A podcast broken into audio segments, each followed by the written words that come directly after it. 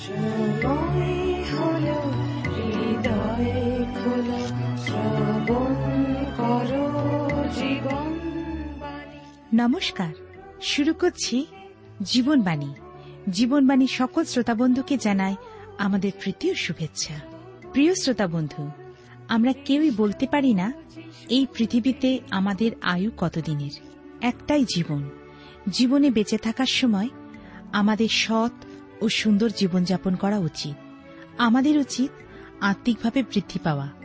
আমাদের হৃদয় দিয়ে ঈশ্বরকে উপলব্ধি করা। যদি তার কাছে আমরা সমর্পিত হই, তিনি আপনাকে পথ দেখাবেন। প্রিয় বন্ধু, আপনি কি চান ঈশ্বরের উপস্থিতি আপনার জীবনে উপলব্ধি করতে? আপনি কি চান আপনার হৃদয়কে সমর্পণ করতে? তাহলে দেরি নয়। শুনতে থাকুন জীবনবাণীর আজকের আলোচনা।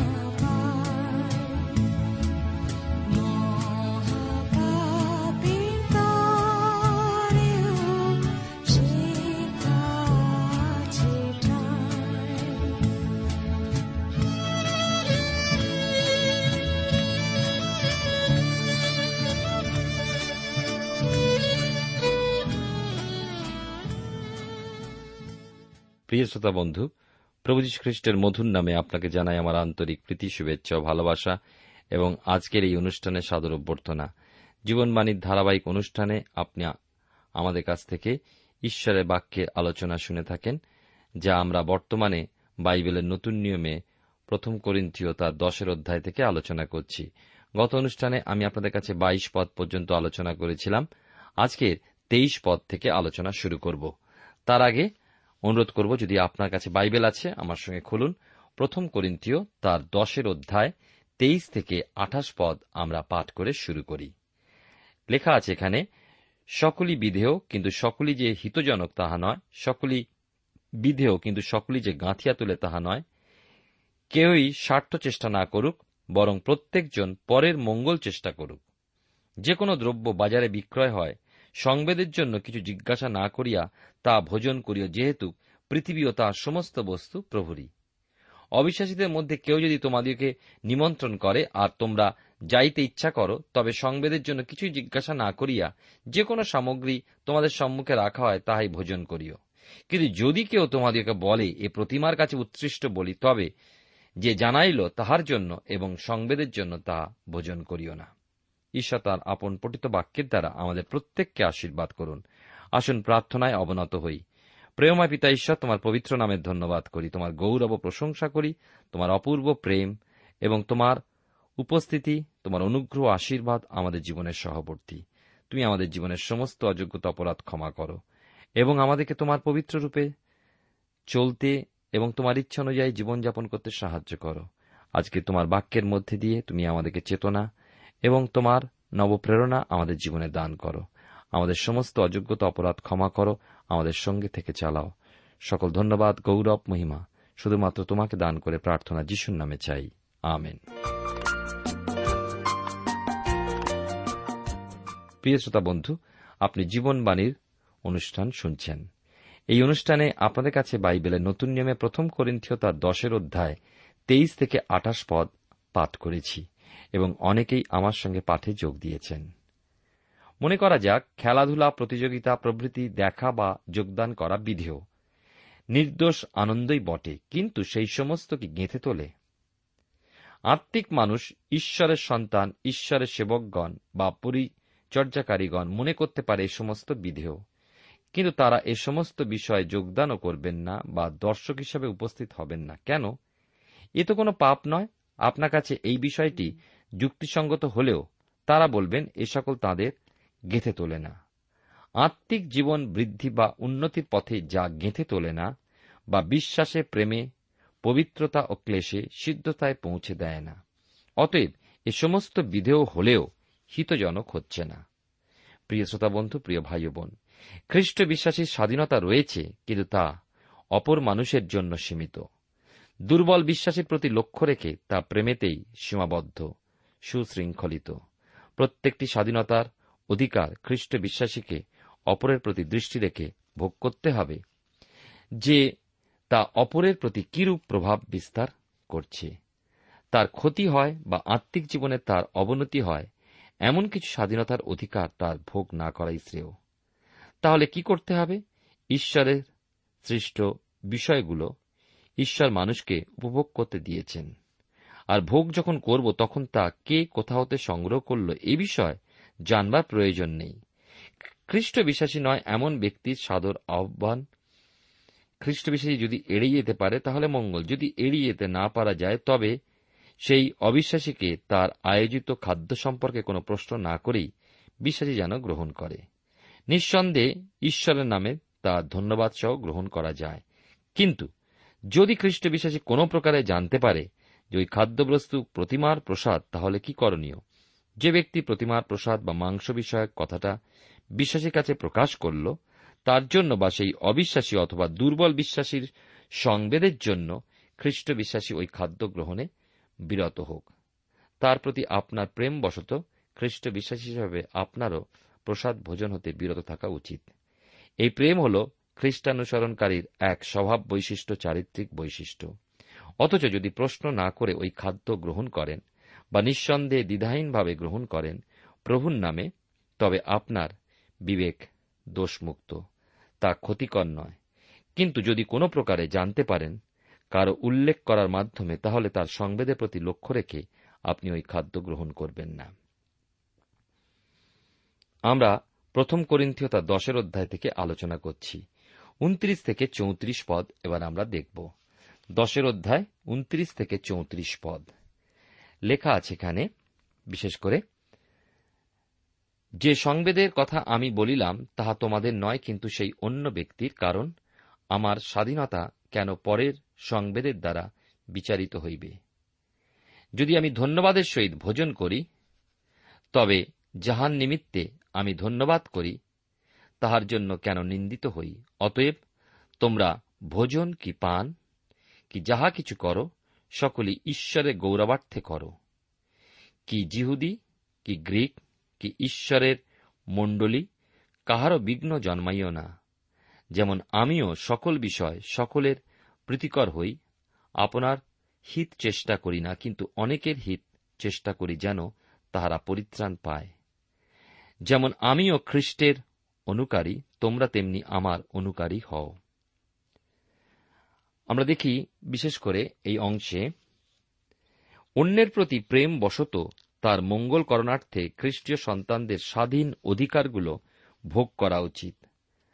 আমাদের সিদ্ধান্ত হল, আমরা যা কিছুই করি না কেন, ঈশ্বরের গৌরবার্থে তার ধন্যবাদ ও প্রশংসা করেই আমাদের করতে হবে। স্বভাবতই প্রশ্ন আসে তাহলে অপর মানুষের সংবেদ, তাদের সুখ, দুঃখ, তাদের আত্মিক জীবনের ক্ষতি বৃদ্ধিতে আমার স্বাধীনতার অধিকার ক্ষুণ্ণ হবে কেন?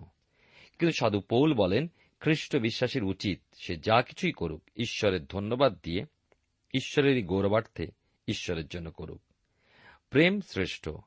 এই প্রেমে অপরকে প্রেম করলে কখনো তাদের ক্ষতি করার কথা আমরা চিন্তা করতে পারি না। ঐক্য রক্ষা প্রয়োজন আর তার সত্যের স্থির থেকে। সাধু পৌল সমগ্র জগৎবাসীকে তিনটে শ্রেণীতে বিভক্ত করেন জিহুদি গ্রিক ও ঈশ্বরের মণ্ডলী। ঈশ্বরের মণ্ডলীভুক্ত মানুষ প্রস্তুত হয়ে চলেছে জীবনের বিভিন্ন পরিস্থিতির মধ্যে দিয়ে। তাদের খ্রিস্ট বরের উদ্দেশ্যে ঈশ্বরের মণ্ডলীর মধ্যে খ্রিস্টের মণ্ডলী স্বরূপে সেই অগ্রিমাংশ খ্রিস্টের আগমনের উদ্দেশ্যে প্রস্তুত হচ্ছে খ্রিস্টের বধূ স্বরূপে প্রকাশিত হওয়ার জন্য। ঈশ্বরের মণ্ডলী আজ সেই জয়প্রাপ্ত পুত্র সন্তানরূপী খ্রিস্টের ভার্যাকে প্রসব করার জন্য আত্মস্বর করে চলেছে যার চিত্র প্রকাশিত বাক্যের বারো অধ্যায় দেখতে পাই। খ্রিস্টীয় স্বাধীনতাকে খ্রিস্টের প্রেমে অপরকে প্রেম করে উপভোগ করে তারা। খ্রিস্টের গুপ্ত আগমনে তারা ঊর্ধ্বে নিত হলে অবশ্যই অবশিষ্ট দুই শ্রেণি, অর্থাৎ জিহুদীয় বিজাতীয় এবং ঈশ্বরের মণ্ডলীস্থ প্রভুর হাত ছেড়ে যাওয়া সন্তানেরা এই পৃথিবীতে থেকে যাবে। অতএব সাধু পৌল যেমন নিজের জীবনে চলেছেন, সেই আদর্শ আমাদের সম্মুখে রেখেছেন।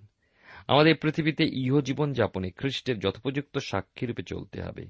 সকল বিষয় ঈশ্বরের প্রভু খ্রিস্টের সাক্ষ্য বহনপূর্বক পবিত্র আত্মার বসে জীবন ধারণ করি। প্রভু আমাদের কাছে এই ইচ্ছা করেন, আর তার গৌরব তার মাঝে হয়। আমরা, বিশেষ করে এই পত্রে খ্রিস্টীয় স্বাধীনতার বিষয় আটের অধ্যায় থেকে অধ্যয়ন করে চলেছি। প্রেরিত পৌল নিজের জীবনে পবিত্র আত্মার অধীনতা স্বীকার করে যে অনুভব প্রাপ্ত হয়েছিলেন, মানুষের কাছে সেই শিক্ষাই তুলে ধরেছেন। শুধু করিন্থীয় মণ্ডলী বলে নয়, এই খ্রিস্টীয় স্বাধীনতা খ্রিস্টিয়ান মাত্রে প্রত্যেকেই ভোগ করতে পারে। খ্রিস্টীয় প্রেমের অধীনে থেকে আজ আমরাও সেই সমস্ত স্বাধীনতা ভোগ করতে পারি। ঈশ্বরের প্রেম দ্বারা তা সীমিত। সাধু পৌল নিজে তা মান্য করে চলেছিলেন। করিন্থীয়দের তাই বলতে পেরেছিলেন তাদের ওই শিক্ষাদর্শে চলার জন্য তিনি খুশি। প্রথম করিন্থীয়, এবারে এগারো অধ্যায় থেকে আলোচনায় আমরা যাব। প্রথম তিনটি পদে এই কথা লেখা আছে তিনশো ছেচল্লিশ পৃষ্ঠায়, আমি তোমাদের প্রশংসা করিতেছি যে তোমরা সকল বিষয় আমাকে স্মরণ করিয়া থাকো এবং তোমাদের কাছে শিক্ষামালা যেরূপ সমর্পণ করিয়েছি সেইরূপ তাহা ধরিয়া আছো। কিন্তু আমার ইচ্ছা এই যেন তোমরা জানো যে প্রত্যেক পুরুষের মস্তক স্বরূপ খ্রিস্ট এবং স্ত্রীর মস্তক স্বরূপ পুরুষ আর খ্রিস্টের মস্তকস্বরূপ ঈশ্বর। আমরা দেখি, যদিও প্রাপ্ত শিক্ষা অনুসারে এই করিন্থীয় মণ্ডলী চলেছিল, তবু সাধুপৌল বিশেষ এক বিষয় তাদেরকে স্মরণ করে দিতে চেয়েছিলেন, তা হল স্ত্রীর উপরে স্বামীর স্থান, স্বামীর উপরে খ্রিস্ট, আবার খ্রিস্টের উপরে ঈশ্বর। সাধুপৌল খুশি যে মণ্ডলী তাকে স্মরণে রেখেছে, কিন্তু এ বিষয়ে তাদের মনে রাখতে হবে প্রকৃত কথা, মস্তক। প্রত্যেক পুরুষের মস্তক খ্রিস্ট প্রত্যেক স্ত্রীর মস্তক পুরুষ। এই যে মস্তক, তার অর্থ কি? দেহের এই বহুমূল্য অংশ হল মস্তক বা মাথা, যা দেয় নির্দেশনা। অনেকের মস্তক সম্পদ, অনেকের খাদ্য পানীয়।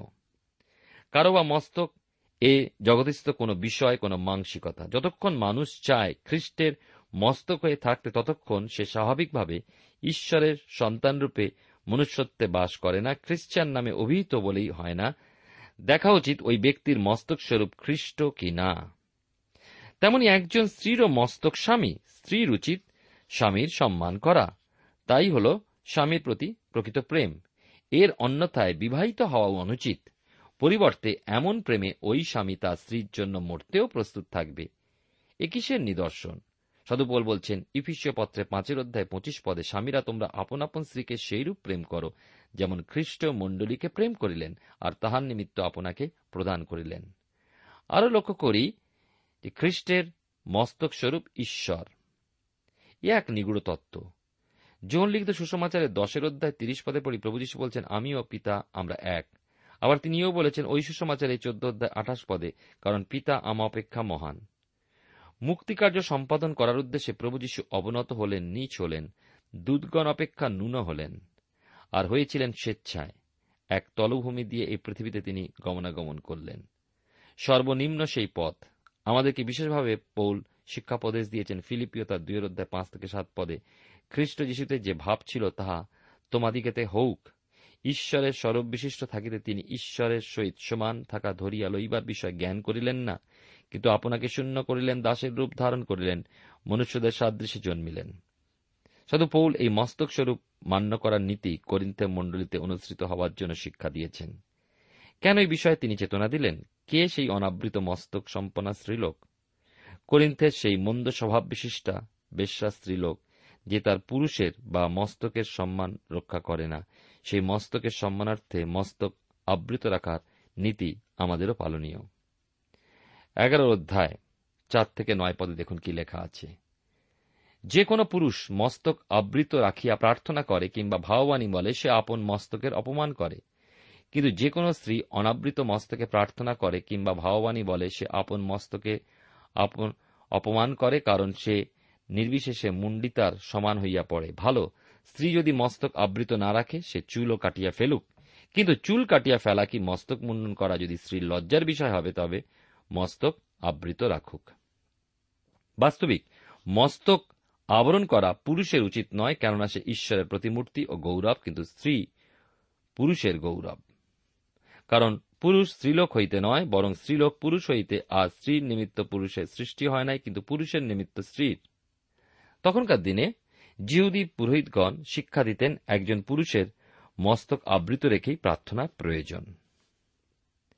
সাধু পৌল বলছেন, তার দ্বিতীয় করিন্থীয় পত্রে তিনের অধ্যায় তেরো পদে, আর মসির মতো করি না, তিনি তো আপন মুখে আবরণ দিতেন, যেন ইসরায়েল সন্তানগণ একদৃষ্টে চাহিয়া যা লোপ পাইতেছিল তাহার পরিণাম না দেখে। অর্থাৎ সাধুপোল দেখালেন যে ওই জিহুদি পুরোহিতগণ মসির বিষয়টা যথার্থ প্রকাশ দেখেননি। ওই আবরণের জন্যই সাধু পৌল এই কথা বলছেন। ঈশ্বরের সঙ্গে সম্মিলিত হওয়ার ফলে মসির যে অভিজ্ঞতা তাই এখানে প্রকাশ পেয়েছিল। তিনি যখন প্রথমে নেমে এলেন, তার মধ্যে সেই ঔজ্জ্বল্য ছিল, কিন্তু পরে তা বিলুপ্ত হল। এই জন্য মসি তার মুখ আবৃত রাখতেন, যার জন্য তার বিলুপ্তি তারা দেখেনি। যাত্রা পুস্তক চৌত্রিশ অধ্যায় তেত্রিশ পদে পাঠ করলে লক্ষ্য করা যায় সেই বিষয়ে। সাধুপোল বলেন, মস্তক আবৃত রাখার কি প্রয়োজন? ঈশ্বরের প্রতিমূর্তিতে নির্মিত সে, মুক্তির মাধ্যমে সে খ্রিস্টের। তার অনাবৃত মস্তক, সম্ভ্রম, পদমর্যাদা ও স্বাধীনতার প্রতীক। তার প্রার্থনা ও ভাববাণী কথনের সময় মস্তক আবৃত করার প্রয়োজন নেই। যখন প্রার্থনা করে, তখন সে অর্থাৎ পুরুষ ঈশ্বরের কাছে মানুষের জন্য তা তুলে ধরে। তাহলে পুরুষ সেখানে মধ্যস্থ। কিন্তু যখন ভাববাণী বলে, তখন সেই পুরুষ মানুষের কাছে ঈশ্বরের জন্য প্রকাশ তুলে ধরছে। এই দুটি ক্ষেত্রেই পুরুষ এক পবিত্র পদমর্যাদায় অধিষ্ঠিত। তাই প্রয়োজন নেই মস্তক আবৃত রাখার। অথচ মস্তক আবৃত রাখা প্রয়োজন স্ত্রীলোকের। করিন্তে তৎকালে স্ত্রীলোকদের মধ্যে চলেছিল এক ভ্রান্ত স্বাধীনতা। সাধু পৌল ওই স্বেচ্ছাচারিতার বিরোধী। তিনি স্ত্রীলোকদেরকে খ্রিস্টীয় স্বাধীনতার সদ্ব্যবহার করতে বললেন, মস্তককে আবৃত রেখে পুরুষের অধীনস্থ রাখলেন। এই মস্তকাবরণই তার স্বামীর প্রতি তার অধীনতাকে প্রমাণিত করে। সাধু পৌল পাঁচ পদে স্ত্রীলোকের প্রার্থনা ও ভাববাণী প্রকাশের কথা বলেছেন। অর্থাৎ স্ত্রীলোকের এই অধিকার রয়েছে তবে ঈশ্বরের বরদান প্রসূত। ওই সমস্ত বরদানপ্রাপ্ত স্ত্রীলোক নিজ নিজ মস্তক আবৃত রেখে প্রার্থনা ও ভাববাণীর ন্যায় ঐশ্বরিক বরদানগুলোর ব্যবহার করুন। করিন্তে সেই অনাবৃত মস্তক সম্পন্ন স্ত্রীলোক আফ্রদিতের মন্দিরে দেবদাসীরূপী মাংসিক স্বভাবের স্ত্রীলোক। আর করিন্ত মণ্ডলীস্থ কিছু স্ত্রীলোকের মনের ভাষা ছিল, আমার জন্য সকলই বিধেয়, অতএব আমার মস্তক আবরণের প্রয়োজন নেই। কিন্তু পৌল বললেন, মস্তক আবরণ অধীনতাকে প্রমাণিত করে। মানুষের অধীনতা নয়, ঈশ্বরের অধীনতা স্বীকার ঈশ্বরের প্রতি মূর্তিতে সৃষ্ট পুরুষ হল ঈশ্বরের গৌরব, আর সেই পুরুষ হতে অর্থাৎ পৃথিবীর সর্বপ্রথম পুরুষ হতে সৃষ্ট হওয়া অনুযায়ী, বা পুরুষ হতে নারী সৃষ্টি হওয়ায় স্ত্রী হল পুরুষের গৌরব। সেই প্রথম পুরুষ আদম যে হবার জন্য সৃষ্ট হয়েছিল এমন নয়, কিন্তু আদমের জন্যই হবার সৃষ্টি। স্ত্রীলোকের এই অধীনতা স্বীকার করা উচিত। এখন আমরা দেখব এগারোর অধ্যায়, প্রথম করিন্থীয়, তার দশ থেকে ষোল পদ। লেখা আছে, এই কারণ স্ত্রীর মস্তকে কর্তৃত্বের চিহ্ন রাখা কর্তব্য, দুধগণের জন্য। তথাপি প্রভুতে স্ত্রী ও পুরুষ ছাড়া নয়, আবার পুরুষ ও স্ত্রী ছাড়া নয়। কারণ যেমন পুরুষ হইতে স্ত্রী, তেমনি আবার স্ত্রী দিয়া পুরুষ হইয়াছে। কিন্তু সকলে ঈশ্বর হইতে, তোমরা আপনাদের মধ্যে বিচার করো, অনাবৃত মস্তকে ঈশ্বরের কাছে প্রার্থনা করা কি স্ত্রীর উপযুক্ত? স্বয়ং প্রকৃতিও কি তোমাদিওকে শিক্ষা দেয় না যে পুরুষ যদি লম্বা চুল রাখে, তবে তাহার অপমানের বিষয়? কিন্তু স্ত্রীলোক যদি লম্বা চুল রাখে, তবে তাহা তাহার গৌরবের বিষয়, কারণ সেই চুল আবরণের পরিবর্তে তাকে দেওয়া হইয়াছে। কিন্তু কেহ যদি বিবাদী হওয়া বিবিধ বোধ করে, তবে এই প্রকার ব্যবহার আমাদের নাই এবং ঈশ্বরের মণ্ডলীগণেরও নাই। স্ত্রী স্বামীর সহায়িকা, সাহায্যকারিণী, সে পুরুষেরই অপর এক অংশ। ঈশ্বরের বিশেষ অনুগ্রহের কার্য ব্যতিরেকে একজন পুরুষ, স্ত্রী বিনা যেন অসম্পূর্ণ। মানুষকে ঈশ্বর সৃষ্টি করেছেন, তার প্রতি নিজ প্রেম প্রকাশ করেছেন, তার মহান পরিকল্পনা মানুষের মাঝে রূপায়িত করেছেন। পুরুষ ও স্ত্রীর মাঝে ঈশ্বর ও তাঁর সন্তানের সম্পর্ক, খ্রিস্ট ও তার ভার্যার মধ্যবর্তী সম্পর্ক প্রকাশ পায়। দুধগণ তা দেখে আনন্দিত হয়। সর্বদূতগণ জানেন, মানুষ ঈশ্বরের প্রেম লাভের যোগ্য নয়। মানুষের জন্য ঈশ্বরের প্রেমবশত, মানুষের ঈশ্বরের বিদ্রোহী স্বভাব সত্ত্বেও তার প্রতি ঈশ্বরের মহান অনুগ্রহ লক্ষ্য করে তার আশ্চর্যান্বিত হন উল্লাস করেন। এই নগণ্য মানুষের প্রতি নিজেদের সেবায় বিশ্বাস থাকেন। পুরুষ ও স্ত্রীর ঐক্যের মধ্যে ঈশ্বরীয় আদর্শ রক্ষা পায়। কিন্তু এই সুসম্পর্ক যখন পুরুষ ও স্ত্রীর মধ্যে ভেঙে যায়, তখন ঈশ্বরীয় আদর্শ নষ্ট হয়। তিনি দুঃখার্থ হন। বিবাহের মধ্যে স্বামী ও স্ত্রী উভয়েরই যুক্তিসঙ্গত স্বাধীনতার সম্পর্ক অটুট রেখে বিবাহিত জীবন যাপন করুক তারা। কেউ স্বেচ্ছাচারিতা না করুক। মনে রাখুন, একজন অপরের কথা স্ত্রী ব্যতিরেকে স্বামী, অপরপক্ষে স্বামী ব্যতিরেকে স্ত্রী অপূর্ণ থেকে যায়। একজন ব্যতিরেকে অপরজনের স্বাধীনতা বা স্বেচ্ছাচারিতা ওই বিবাহিত জীবনের গৌরব ও মধুরতাকে নষ্টই করে। ঈশ্বরের দেওয়া বরদান ব্যবহারকালেও আবরণ রক্ষা করা কর্তব্য। প্রকৃতি হতেও পৌল এ বিষয়ে গুরুত্ব বুঝিয়েছেন। স্ত্রীলোক আবরণ রক্ষা করুক এবং পুরুষ মস্তক অনাবৃত রাখুক। পুরাতন নিয়মে যেমন দেখি, ঈশ্বরের উদ্দেশ্যে উৎসর্গিত জীবন ছিল নাশরীয়দের। তারা চুল কেন রেখে দিত? কারণ এই চুল রেখেও তারা তাদের সেই উৎসর্গীকৃত জীবনের বিশেষত্ব প্রমাণ দিত। যেহেতু পুরুষের চুল রাখা লজ্জাজনক বিষয়, সেহেতু ঈশ্বরের উদ্দেশ্যে তারা সেই লজ্জাজনক জীবন যাপনের প্রতিষ্ঠা গ্রহণ করত। অতএব পুরুষের কেশ রক্ষা এক বিশেষ কারণ ছিল। স্ত্রী লোকেরা তাদের গর্বের বিষয় তার লম্বা কেশ, তা আবৃত রাখাই শ্রেয়। এই হল মণ্ডলীর পক্ষে উপযুক্ত শিক্ষা ব্যবস্থা। কিন্তু পোশাক পরিচ্ছদ কেস চর্চা এ সমস্ত বিষয় অপেক্ষা একজন খ্রিস্টানের আন্তরিক মনুষ্যের সুগঠনই প্রকৃত বিষয়, মুখ্য বিষয়। আপনার আমার আন্তরিক বা আভ্যন্তরীণ মানুষটি যদি সঠিকভাবে গড়ে ওঠে, তবে তার চালনা নিশ্চয়ই জানতে পারা যাবে যে কেমনভাবে জীবনযাপন করা উচিত। ঈশ্বরের অভিপ্রেত, সন্তোষজনক জীবনযাপনের জন্য আমাদের কি করণীয়? কেমন সাজ পোশাক হওয়া বাঞ্ছনীয়? আর কেমন আচার আচরণ করণীয়? প্রথমে প্রয়োজন খ্রিস্টের ধার্মিকতার বস্ত্র। প্রয়োজন পবিত্র আত্মার অধীনতা শিকার দেখবেন আপনার আমার সেই আভ্যন্তরীণ মানুষটি তাহলে বাহ্যিক মানুষকে চালনা করবে। প্রকৃত কথা, খ্রিস্টীয় জীবন নিজের দিকে নয়। অপরাপর মানুষের প্রতি লক্ষ্য রেখে, অর্থাৎ অপরাপর মানুষের কাছে খ্রিস্টীয় সাক্ষ্য তুলে ধরেই যাপিত হওয়া প্রয়োজন। অন্যেরা মাংসিক, তাতে প্রলুব্ধ হয় বা খ্রিস্টের সম্পর্কে ভ্রান্ত ধারণা পোষণ করে অথবা তাদের মধ্যে কোনো বিঘ্ন, সন্দেহ, মন্দতা উপস্থিত হয়। এমন কিছু খ্রিস্টানের পক্ষে করা অন্যায়। খ্রিস্টের সম্মান ও গৌরব রক্ষা করাই তার জীবনে ব্রত। প্রথম করিন্থীয় তার এগারোর অধ্যায় সতেরো থেকে উনিশ পদ পাঠ করব এবারে। এখানে প্রভুর ভোজের বিষয় বলা হয়েছে, কিন্তু এই আদেশ দিবার উপলক্ষে আমি তোমাদের প্রশংসা করি না, কারণ তোমরা যে সমবেত হইয়া থাকো তাহাতে ভালো না হইয়া বরং মন্দই হয়, কারণ প্রথমত শুনিতে পাইতেছি, যখন তোমরা মণ্ডলীতে সমবেত হও, তখন তোমাদের মধ্যে দলাদলি হইয়া থাকে এবং ইহা কতকটা বিশ্বাস করিতেছি। প্রভুর ভোজ গ্রহণের বিষয় প্রেরিত পৌল। প্রত্যক্ষভাবে ঈশ্বরের নির্দেশ পেয়েছিলেন। এই জন্যই তিনি করিন্থে মণ্ডলীকে আদেশ দিয়েছিলেন। কারণ এ ব্যাপারে সাধু পৌল তাদের সঙ্গে একমত ছিলেন না। করিন্থ মণ্ডলীতে প্রভুর ভোজের উপাসনাতে যোগ দেওয়ার সময় তারা যখন সম্মিলিত হতো, তাদের মধ্যে মঙ্গল তো নয়, বরং তাদের মন্দই প্রকাশ পেয়েছিল। ছিল তর্ক বিতর্ক, দলাদলি। কিন্তু এ সমস্ত খারাপ হলেও সাধু পৌল বলেন, এই মতভেদের মাধ্যমে প্রকৃত বিশ্বাসী মণ্ডলীতে স্বীকৃতি পাবে। কুড়ি থেকে বাইশ পদে লেখা আছে, আর বাস্তবিক তোমাদের মধ্যে দলভেদ হওয়া আবশ্যক, যেন তোমাদের মধ্যে যারা পরীক্ষাসিদ্ধ তারা প্রকাশিত হয়। যা হোক, তোমরা যখন এক স্থানে সমবেত হও, তখন প্রভুর ভোজ ভোজন করা হয় না, কেননা ভোজনকালে প্রত্যেকজন অপরের অগ্রে তাহার নিজের ভোজ গ্রহণ করে, তাহাতে একজন ক্ষুদিত থাকে আর একজন বা মত্ত হয়। এ কেমন? ভোজন পান করিবার জন্য কি তোমাদের বাড়ি নাই, অথবা তোমরা কি ঈশ্বরের মণ্ডলীকে অবজ্ঞা করিতেছ, এবং যাহাদের কিছু নাই, তাহাদেরকে লজ্জা দিতেছ? আমি তোমাদেরকে কি বলিব, কি তোমাদের প্রশংসা করিব?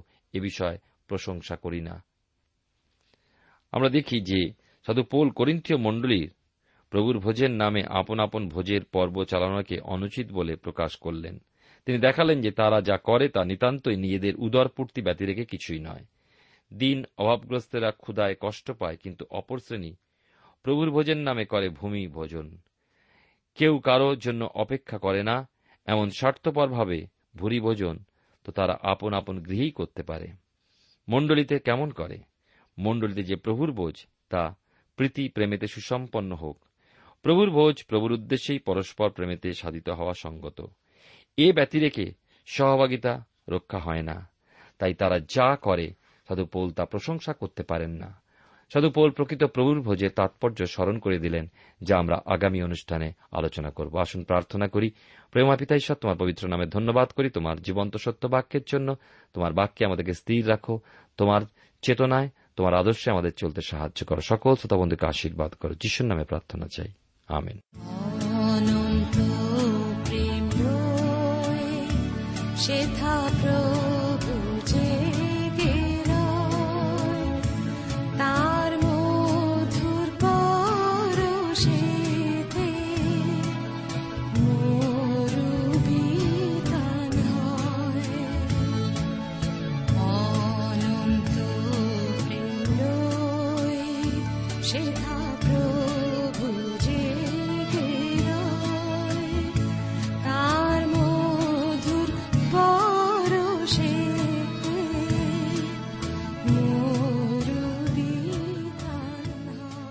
প্রিয় শ্রোতা বন্ধু, এতক্ষণ শুনলেন বাইবেল থেকে জীবনবাণীর আজকের আলোচনা। আমাদের অনুষ্ঠান কেমন লাগল? যদি এই বিষয়ে আপনি আরও কিছু জানতে চান এবং আপনার যদি বাইবেল না থাকে, তাহলে বাইবেল ছাড়া এই অনুষ্ঠান আপনি কেমনভাবে বুঝতে পারছেন, আমাদের ঠিকানায় শীঘ্রই লিখে জানান। আমরা খুব খুশি হব যদি আপনি চিঠির সাহায্যে বা ফোনে এস এম এস এ অথবা ইমেলের সাহায্যে আমাদের সাথে যোগাযোগ করেন। আমাদের ঠিকানা হল Jibonbani T WR India, post box number এক ছয় নয় দুই পাঁচ, কলকাতা, সাত লক্ষ চৌত্রিশ। আবার বলছি, Jibonbani T WR India, post box number এক ছয় নয় দুই পাঁচ, কলকাতা, সাত শূন্য শূন্য শূন্য তিন চার। আমাদের ইমেলের ঠিকানা হল Bengali TTV at radio eight eight two dot com আবার বলছি Bengali TTV at radio eight eight two dot com আমাদের phone number two four three eight double zero four five two four three eight double zero four five এবং আমাদের mobile নাম্বারটা লিখে নিন nine four double three four nine seven two three five আবার বলছি nine four double three four nine seven two three five আজকের সময় এখানেই শেষ। বিদায় নিচ্ছি। নমস্কার।